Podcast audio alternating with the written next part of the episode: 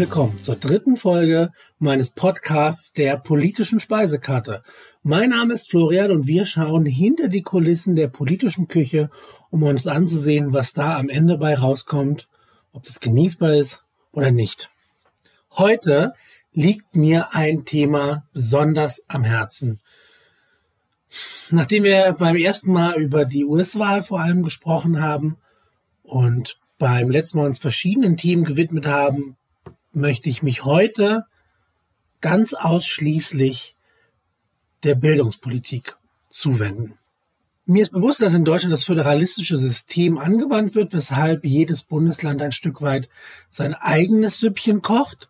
Daher werde ich mich vorrangig auf das System in Niedersachsen beziehen, ein System, in dem ich studiert habe und jetzt dann mein Referendariat beendet habe und in dem ich arbeite und dann äh, ja, verbeamtet bin. Wir lassen daher außen vor, dass ich mir einfach wünsche, dass es eine bundeseinheitliche Regelung gibt. Das äh, steht heute nicht zur Debatte, sondern wir setzen uns damit auseinander, wie läuft es eigentlich hier am Beispiel ganz konkret. Und da habe ich mir ein paar Beispiele, ein paar Aspekte rausgesucht, äh, mit denen wir uns auseinandersetzen wollen. Äh, ich würde gerne anfangen mit der Lehrerausbildung. Ich habe ja gerade angedeutet, ich habe in Hannover studiert und bin dann auch in äh, Hannover in den Schuldienst eingestiegen fürs Referendariat. Diejenigen, die das nicht kennen. Man absolviert 18 Monate lang eine Ausbildung, bei der man eigene Unterrichte durchführt und von anderen altgedienten Lehrern lernt und dann quasi von Prüfern besucht wird, um am Ende einen Prüfungstag zu haben, bei dem man beide Unterrichtsfächer, die man studiert haben muss, äh, ja, da wird man drauf geprüft. Der erste Schritt muss aber schon davor betrachtet werden. Die Lehrerausbildung im Studium funktioniert, dass man ein Bachelorstudium abschließt, was allgemein ist, der fächerübergreifende Bachelor, ist noch nicht spezifisch. Man hat zwei Praktika zu absolvieren.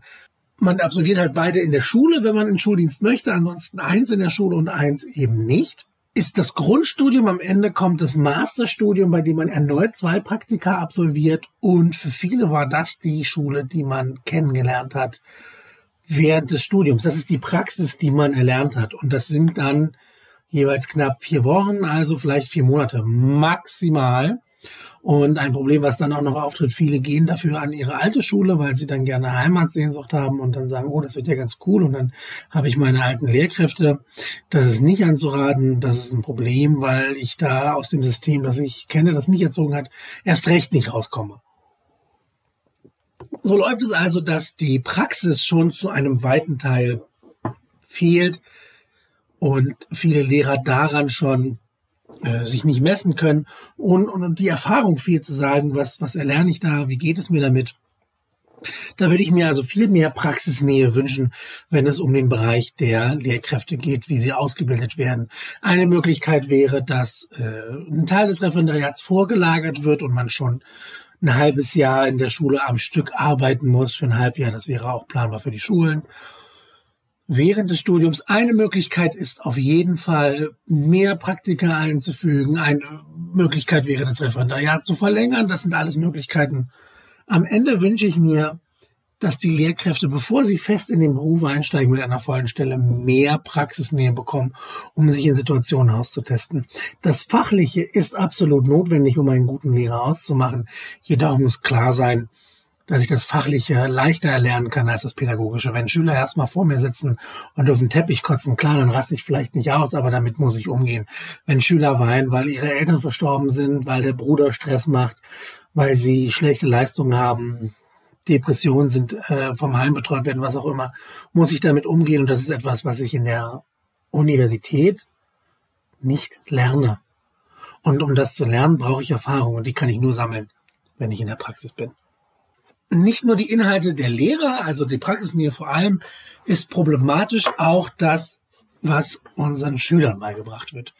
Ein Beispiel, äh, zwar gibt es den Digitalpakt und es gibt durchaus finanzielle Unterstützung und Zuwendung, damit die Schulen mehr Digitalisierung anschaffen können. Konkret heißt das Smartboards, äh, Whiteboards mit Beamer möglicherweise, Laptop-Klassen, iPad-Klassen. iPad-Klassen war in meiner Ref-Schule, Laptop-Klassen gibt es an meiner aktuellen Schule. Das heißt, es findet statt. Problem ist, wenn dann der Unterricht dem nicht angepasst wird. Ich habe Schüler und das ist Schülern, Umfeld, Lehrern und allem Möglichen zuzuordnen. Aber ich habe Schüler in Klasse 10, 11, die können kaum eine E-Mail schreiben, wissen nicht, wie man Dateien benennt, sind, sind nicht auf Draht, was es heißt, im Internet zu recherchieren. Die wissen nicht, was es heißt, äh, Spam-E-Mails zu bekommen. Es ist immer, äh, wie gesagt, meine Schulen waren bisher ganz gut ausgestattet dabei. Allerdings äh, sind die Probleme in den Inhalten. Informatikunterricht, den ich zwar in der Schule als Schüler genossen habe, aber also nicht, nicht mochte, sondern ich habe ihn erhalten. Aber der ist nicht zu vergleichen äh, mit dem, was jetzt notwendig ist. Das war absurd. Und ich brauche Lehrer, die das vermitteln können, die iSurf erklären. Wir brauchen äh, Leute, die mit Laptops umgehen können und das weitertragen. Und das muss in Klasse 5, 6 anfangen und nicht erst in Klasse 9 oder 10. Ich muss den Schülern mehr zutrauen. Ich muss den Schülern mehr Digitalisierung geben. Was im Umkehrschluss nicht bedeutet, dass alles andere verblasst. Ich brauche trotzdem Arbeitsblätter und Tafelanschriften und ich brauche Erklärvideos, Papier, Bücher zum Lesen, zum Anfassen. Natürlich brauche ich das, aber ich kann nicht in der Gesellschaft aufwachsen, in der quasi jeder Laptop bedienen muss, um äh, irgendeinen Beruf auszuüben. Und dann können Schüler in der zehnten Klasse das noch nicht. Da muss dran gearbeitet werden. Das heißt, es sind nicht nur die Lehrkräfte, die da auch besser ausgebildet werden müssen. Da müssen Schulungen stattfinden, äh, schulinterne Fortbildungen. Auch die Schüler brauchen mehr Wissen, mehr Umgangsfähigkeiten, mehr Kompetenzen, um am Ende mit der Schule und der Digitalisierung übereinzukommen.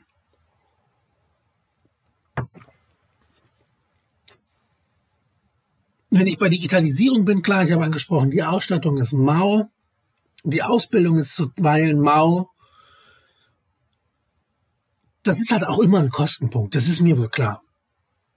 Ich würde niemals erwarten von Land Niedersachsen, dass es jeden Schüler, es sind knapp eine Million Schüler in Niedersachsen, äh, sofort Laptops zur Verfügung stellt. Das, das geht nicht. Das muss heranwachsen, das muss natürlich funktionieren. Und da müssen die Eltern mit einbezogen werden, das ist klar, aber ich muss halt zwei Sachen bedenken. Erstens, ich, ich kann ein Stück weit von den Eltern erwarten, dass sie da helfen.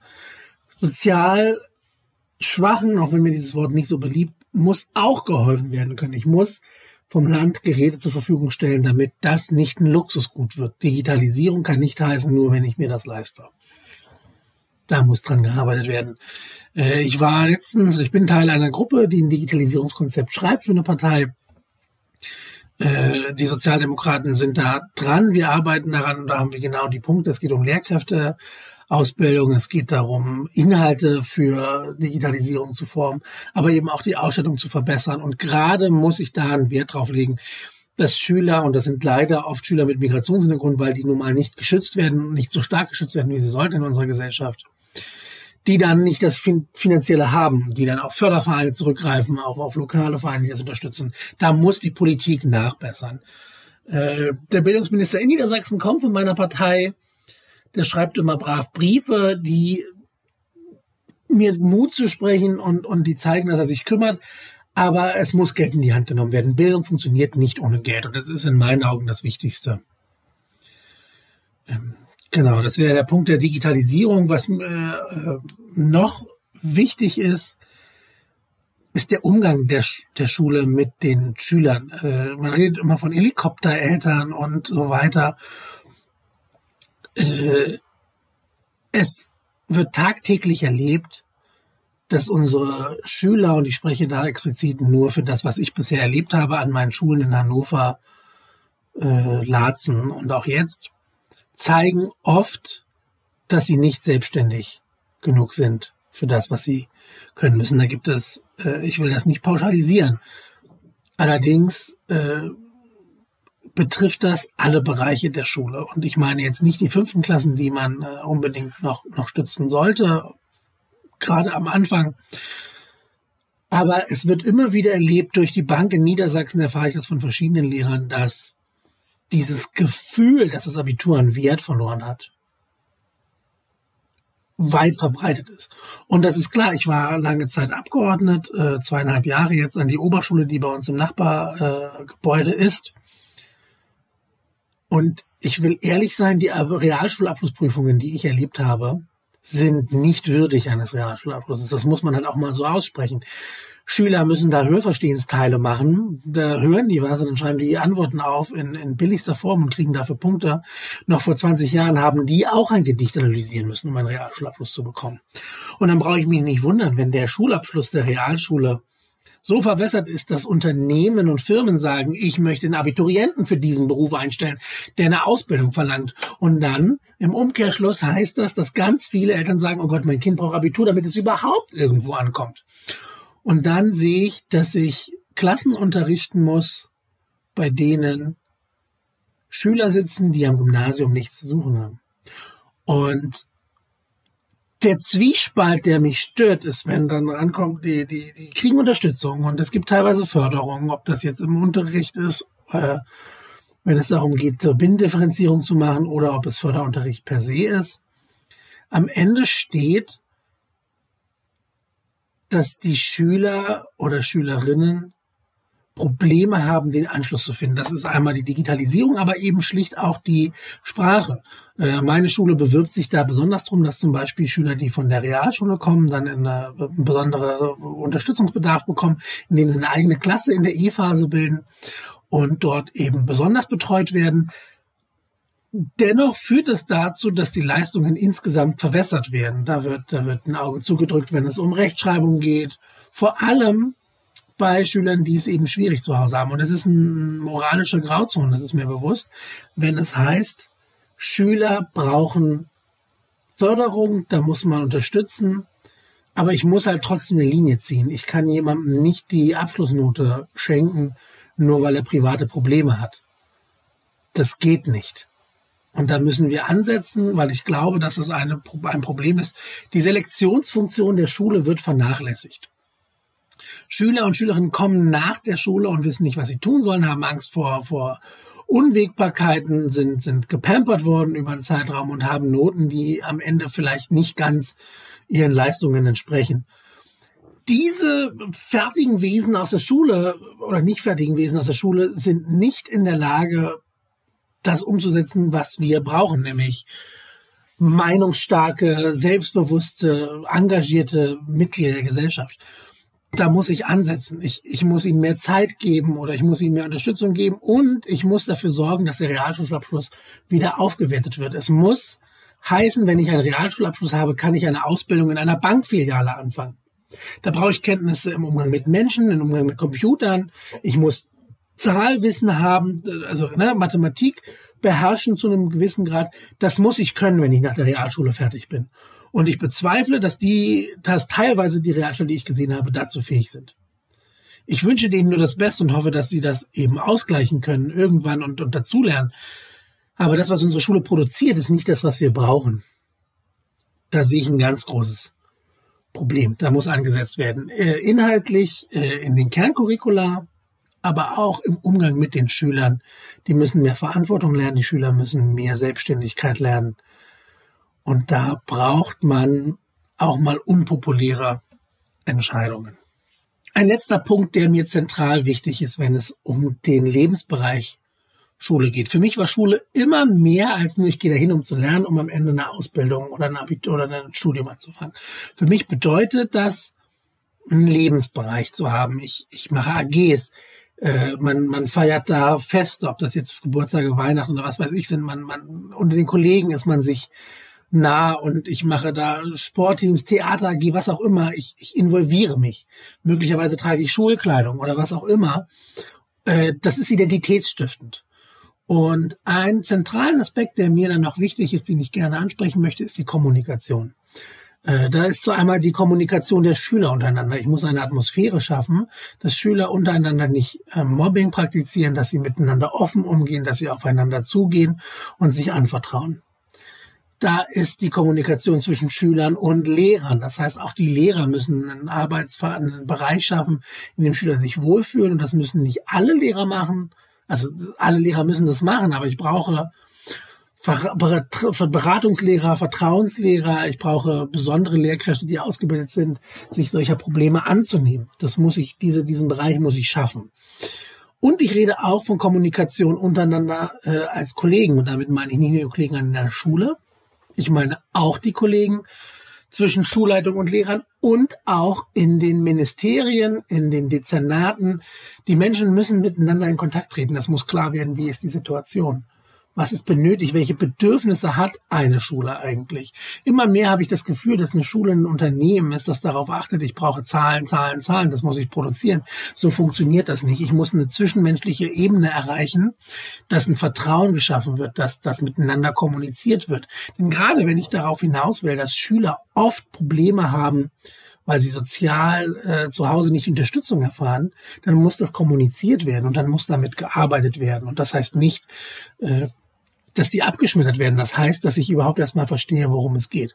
Und gleichzeitig, ich hatte es vorhin angesprochen, der Minister aus Niedersachsen, der Bildungsminister schreibt regelmäßig Briefe, um zu informieren, wie der Stand im Ministerium ist. Das finde ich angenehm. Das muss auch so sein. Wir brauchen Kommunikation untereinander, miteinander, um am Ende zu verstehen, was eigentlich die Probleme sind und um sie anzugehen. Das hat auch was mit Transparenz zu tun, dass Probleme, die ich anspreche, was weiß ich, wenn ich sage, wir brauchen mehr Finanzen für Digitalisierung, dass wenn das nicht möglich ist in einem Moment, dass es transparent wiedergespiegelt wird und dass damit äh, gezeigt wird, dass diese Probleme wertgeschätzt werden. Das ist notwendig. Ähm, ich habe es jetzt schon einmal angesprochen mit, der, mit den Finanzen, aber es geht mir nicht nur um Finanzen. Ich möchte mehr Ressourcen für den Bildungsbereich Schule.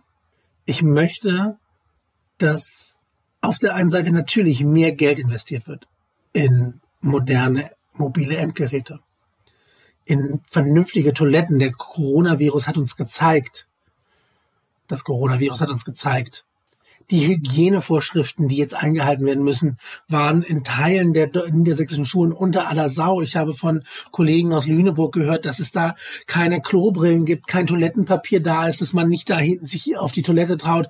Ich habe von, von äh, Kollegen gehört, dass die keine Desinfektionsmittel haben. Wir brauchen Gelder nicht nur für Digitalisierung, sondern auch für vernünftige Klassenräume, für äh, Spielgeräte auf dem Pausenhof, für äh, Kollegen und deren Sanitäranlagen und für die Schüler und Sanitäranlagen. Äh, das ist unabdingbar. Aber wenn ich über mehr Ressourcen rede, möchte ich auch, und das ist eine zentrale Forderung, die nicht sofort umgesetzt werden kann, aber die umgesetzt werden muss. Wir brauchen mehr Lehrerressourcen. Und das kann ich auf der einen Seite erreichen, indem ich mehr Lehrer einstelle. Auf der anderen Seite erreiche ich das aber auch, wenn ich den Lehrern mehr Zeit schaffe. Es muss umgesetzt werden, dass eine volle Lehrerstelle in Niedersachsen nicht mehr 23,5 Stunden umfasst, sondern 18 Stunden maximal. Es muss eine Kompensation stattfinden. Ich äh, führe dieses Jahr äh, mache ich 28 Stunden dieses Halbjahr. 28 statt 4, 23,5. Und äh, die Hälfte davon ist Oberstufe. Klausuren zu korrigieren, Unterricht vorzubereiten, auf die Bedürfnisse der Schüler einzugehen, verlangt so viel nebenher und ihr braucht mir nicht kommen mit die Lehrer heulen wieder rum. Es frisst Zeit und ich kann nicht den Schülern gerecht werden, wie ich es will. Und das ist ein Problem. Und dazu brauche ich, muss ich reduzieren. Lehrer sollen nicht weniger Geld bekommen, Lehrer sollen mehr Zeit bekommen, ihre Arbeit umzusetzen, um sich vor allem auch wieder auf dieses Kerngeschäft des Unterrichtens vorzubereiten. Ich habe diese Konferenz, ich habe jene Beratung, ich habe diese Ausbildung. Wir brauchen Lehrkräfte, die sich auf den Unterricht fokussieren können, um die angesprochenen Inhalte auch tatsächlich umzusetzen. Das ist die eine Ressource und die andere Ressource ist, und die dritte Ressource, die ich unbedingt verlange, sind eben äh, Transparenz und Kommunikation miteinander. Es muss von oben herab kommuniziert werden, wie es aussieht. Es müssen Bedürfnisse mitgeteilt werden können. Das müssen dann letztlich auch Veränderungen stattfinden. Im Moment hat man das Gefühl, alle Schüler werden satt. Richtig lecker ist das Essen nicht. Und es darf nicht nur um Quantität gehen. Es muss auch auf Qualität geachtet werden. So einfach ist das. Und da müssen wir unbedingt ansetzen. So, das war's mit meinem Podcast für heute. Wir haben uns ausführlich mit der Bildung auseinandergesetzt. Und ich habe euch mitgeteilt, wo angesetzt werden muss. Wir brauchen eine bessere Lehrerausbildung, wir brauchen eine bessere Ausbildung für Schüler, wir brauchen mehr Zeit und mehr Geld. Forderungen, Forderungen, Forderungen. Das lässt sich so leicht sagen. Es hilft aber nichts. Bildung ist das Fundament unserer Gesellschaft. In der Schule entstehen die Menschen, die später die Zukunft bestimmen, die in die Politik gehen, die die Unternehmen leiten, die unsere Kinder in Kindeskinder erziehen. Da muss Arbeit, Geld und Zeit reingesteckt werden. Es hilft nichts. Erneut weise ich euch gern darauf hin, dass ihr mich auf Facebook unter die politische Speisekarte erreichen könnt. Ihr findet mich auf Twitter unter @furloven. Auch da schreibt mich an, folgt mir äh, und natürlich auf Instagram bin ich auch polit.menü. Da findet ihr mich auf Instagram und abschließend der Blog, auf dem ich äh, einige meiner Gedanken hin und wieder äh, schriftlich verbalisiere. Den findet ihr unter www.polit-menü.org. Das war's mit der politischen Speisekarte für heute. Lasst euch schmecken.